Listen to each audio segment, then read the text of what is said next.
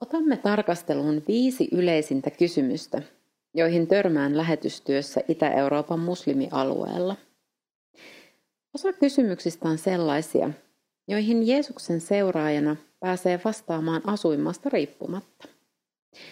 Etsitäänpä siis yhdessä raamatusta vastauksia, jotta voisimme kysymyksen kuultuamme vastata siihen niin, että se saisi todistaa Jeesuksesta. Miksi asut täällä? Tämä on yleisin kysymys, jonka kuulen jo ihan muutaman lauseen keskusteluissa. Paikalliset ihmettelevät kovin tätä asiaa varsinkin, kun kuulevat, että olen Suomesta. Työttömyysprosentti täällä on hyvin korkea ja iso osa ihmistä elää köyhyydessä, joten ihmetystä herättää aina se, miksi olen muuttanut pois Suomen yltäkylläisyydestä näihin oloihin.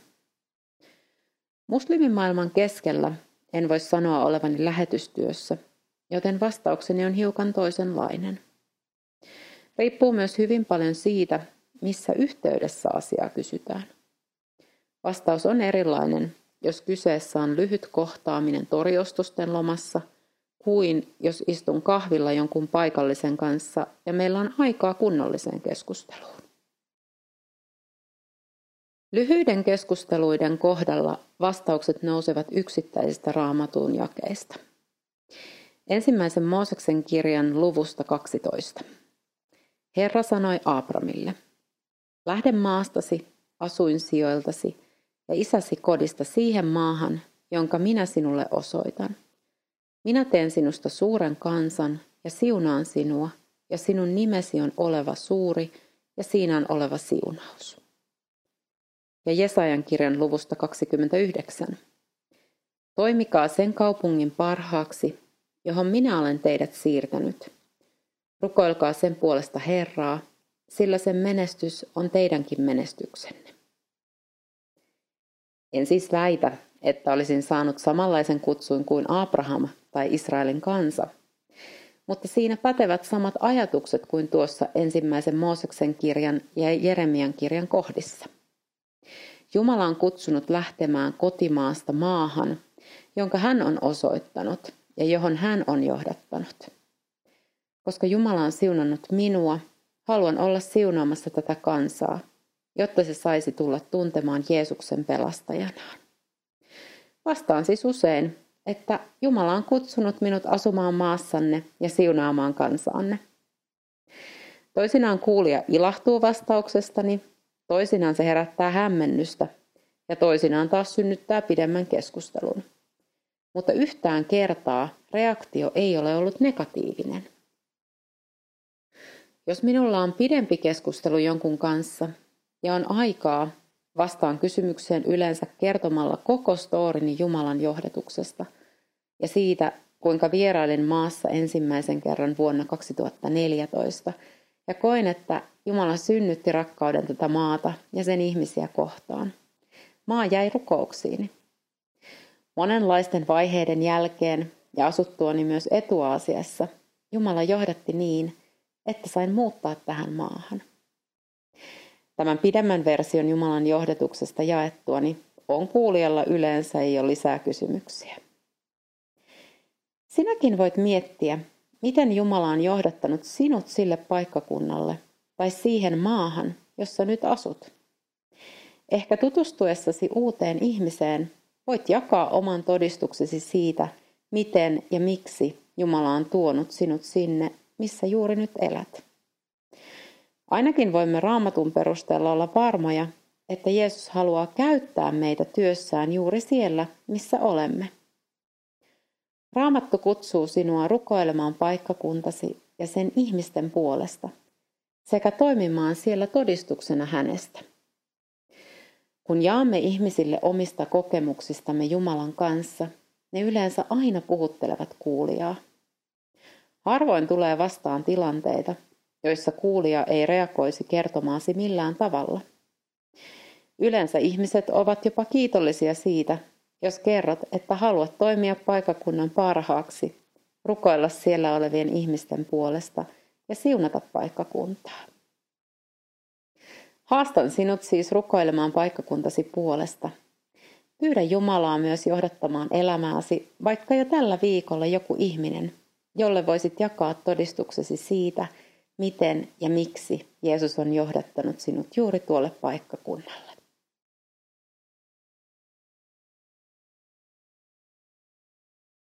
Onko jokainen ihminen arvokas? Tämä kysymys on esillä kaikkialla yhteiskunnassa.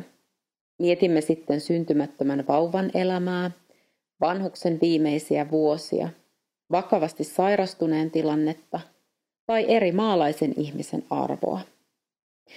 Itse törmään tähän kysymykseen usein siitä syystä, että työni yhtenä osa-alueena on tukea yllätysraskauksien kanssa eläviä naisia ja perheitä, jotta nämä voisivat tehdä hyviä ratkaisuja raskauden suhteen, eikä abortti olisi ainoa vaihtoehto. Raskauden jatkamisen tukeminen perustuu kristilliseen ihmiskuvaan, eli siihen, mitä Jumala itse sanassaan meistä sanoo. Kaiken lähtökohta on se, että jokainen ihminen maailmassa on luotu Jumalan kuvaksi. Ensimmäisen Mooseksen kirjan ensimmäisessä luvussa sanotaan näin.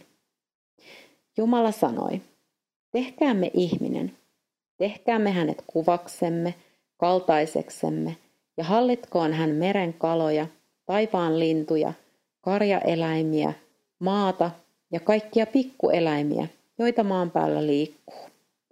Ja Jumala loi ihmisen kuvakseen. Jumalan kuvaksi hän hänet loi, mieheksi ja naiseksi hän loi heidät. Jumala siunasi heidät. Ja pari että myöhemmin. Niin tapahtui, ja Jumala katsoi kaikkea tekemäänsä, ja kaikki oli hyvää. Jumalan omaksi kuvaksi luotuna oleminen tarkoittaa, että jokainen meistä heijastelee jotakin Jumalasta ja että olemme arvokkaita hänen silmissään. Yksikään meistä ei ole sattumaa, vaan tarkoin suunniteltu luomus. Tästä totuudesta kertovat psalmin 139 sanat. Sinä olet luonut minut sisintäni myöten. Äitini kohdussa olet minut punonut. Minä olen ihme, suuri ihme, ja kiitän sinua siitä. Ihmeellisiä ovat sinun tekosi, minä tiedän sen. Minä olen saanut hahmoni näkymättömissä, muotoni kuin syvällä maan alla. Mutta sinulta ei pieninkään luuni ole salassa. Sinun silmäsi näkivät minut jo idullani, sinun kirjaasi on kaikki kirjoitettu. Ennen kuin olin elänyt päivääkään, olivat kaikki päiväni jo luodut. Toisinaan kuulen perusteita, että jos lapsi ei ole toivottu, niin on parempi abortoida hänet. Tai jos lapsi on sairas. Mutta Jumalan silmissä jokainen ihminen tässä maailmassa on toivottu. Muslimien suusta kuulen myös toisinaan, ettei sikiö ole oikea ihminen ensimmäisen 120 päivän aikana, koska vasta sen jälkeen se saa sielun.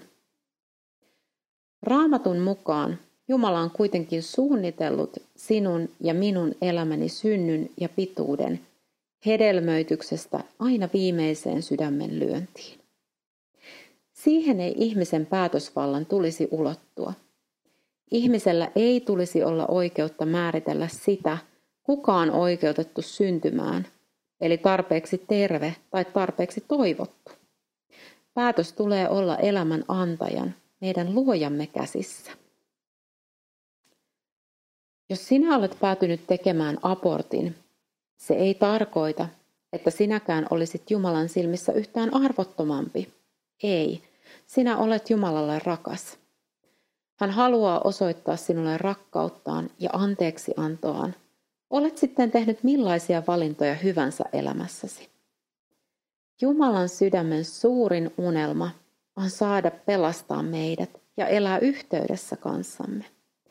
Tähän yhteyteen Jumalan, luojamme kanssa, pääsemme ottamalla Jeesuksen vastaan pelastajanamme. Kyse ei ole missään kohtaa meidän teoistamme, vaan Jumalan työstä, aina luomisesta alkaen, pelastukseen asti ja kerran perille pääsyyn taivaan kotiin. Jumalan sydämen täyttää ilo, kun hän saa elää yhteydessä kanssasi. Hän iloitsee ja riemuitsee sinusta, rakkaasta lapsestaan. Tästä todistaa raamatussa Sefajan kirjan kolmannen luvun jae 17. Herra, Jumalasi, on sinun kanssasi. Hän on voimallinen, hän auttaa. Sinä olet hänen ilonsa. Rakkaudessaan hän tekee sinut uudeksi. Hän iloitsee, hän riemuitsee sinusta.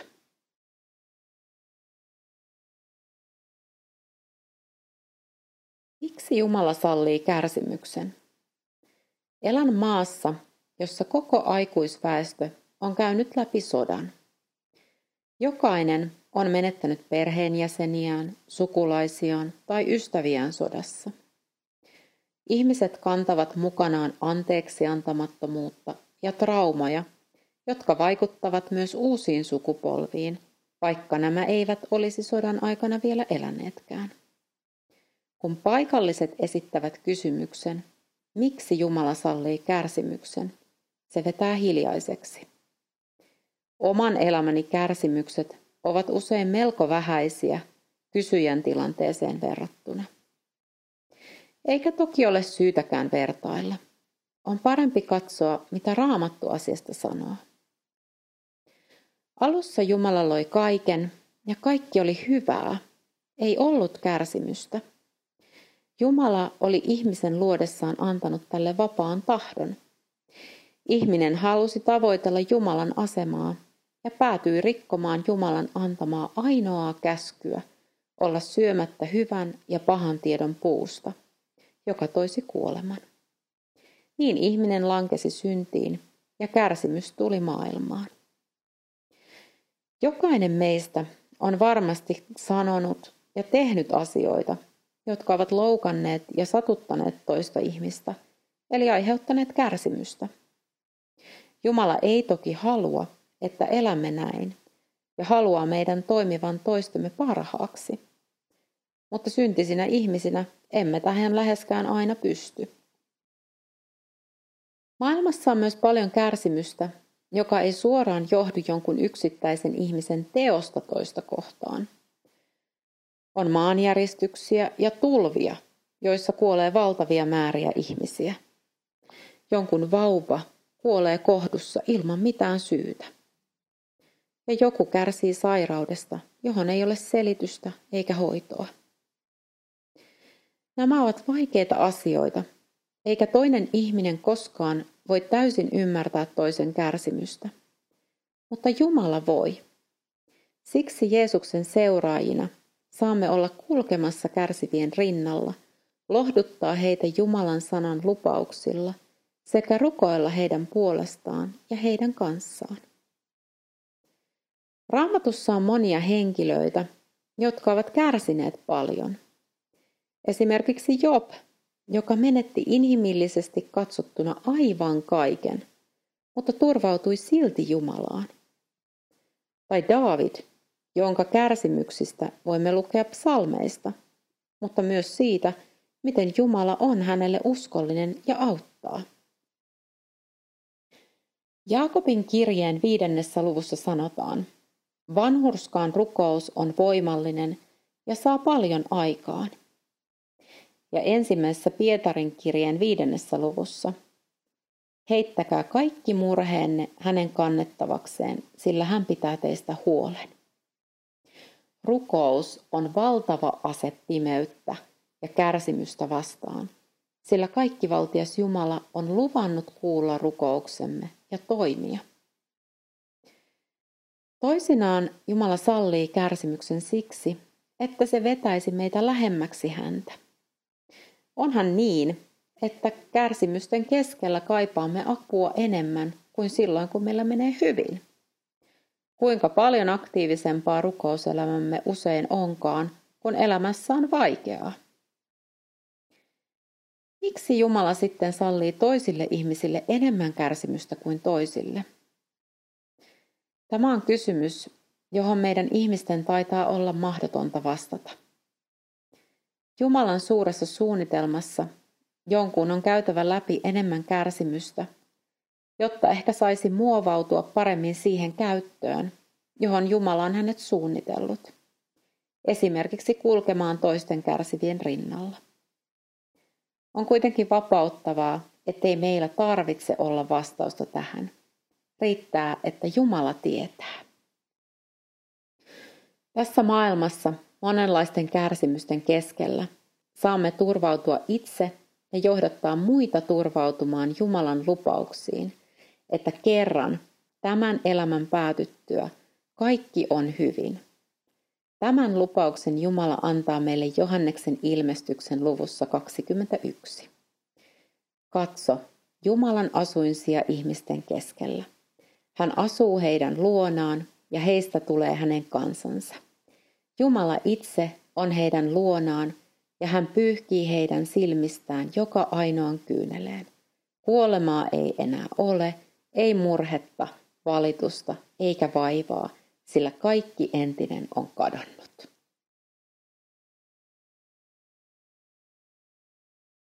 Riittävätkö hyvät tekoni pelastukseen?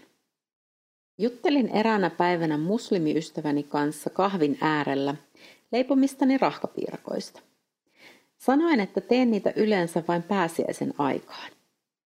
Hän pyysikin minua kertomaan pääsiäisen viettämisestä. Mielelläni jaoin hänelle tietoa tavoista ja perinteistä, mutta erityisen mielelläni kerroin hänelle, miksi vietämme pääsiäistä.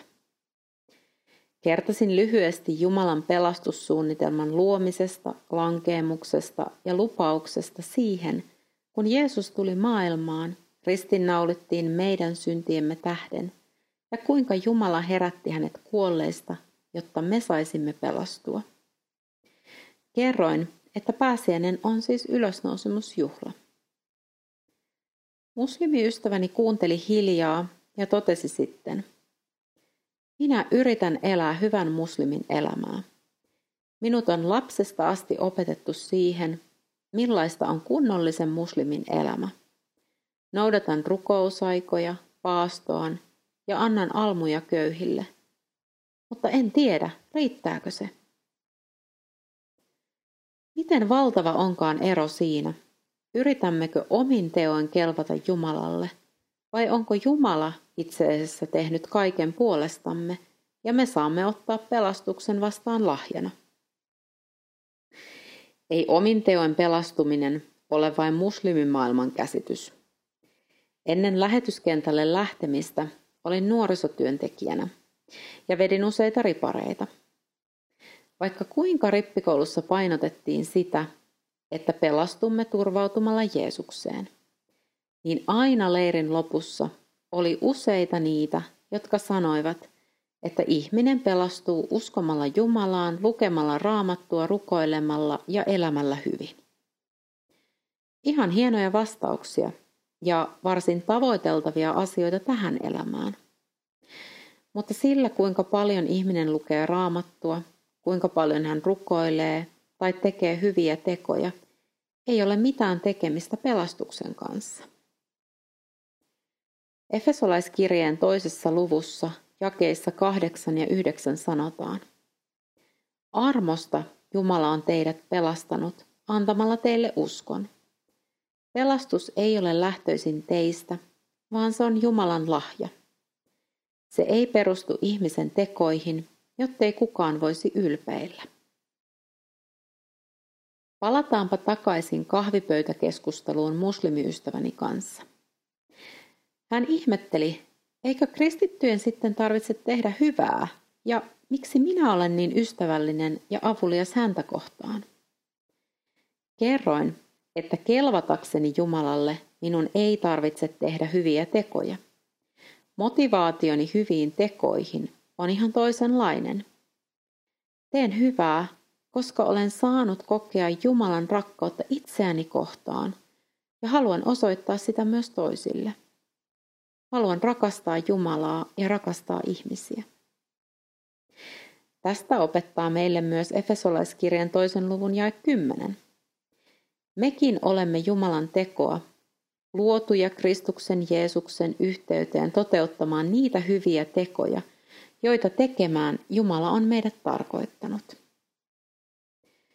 Raamattu siis kehottaa meitä elämään toisten parhaaksi. Raamattu ei opeta, että saisimme tuotettua tekoja omin voimin. Jeesus on kaiken ydin. Häneltä saamme pyytää rakkautta, kärsivällisyyttä, ymmärrystä, oikeita sanoja ja mitä vain tarvitsemme osoittaaksemme rakkautta toisia ihmisiä kohtaan. Se riittää. Niin, ja onhan Jeesus antanut meille maailman tärkeimmän tehtävän. Menkää siis ja tehkää kaikki kansat minun opetuslapsikseni. Kastakaa heitä isän ja pojan ja pyhän hengen nimeen. Ja opettakaa heitä noudattamaan kaikkea, mitä minä olen käskenyt teidän noudattaa. Ja katso, minä olen teidän kanssanne kaikki päivät maailman loppuun asti. Lähetystehtävä on annettu meille toteutettavaksi, vaikka toki oma pelastuksemme ei siitä riipukaan. Mutta toisten pelastuminen riippuu. Kuka heille kertoisi evankeliumin, jos me emme lähtisi liikkeelle ja veisi sanomaa pelastuksesta perhepiiristämme aina maailman ääriin saakka?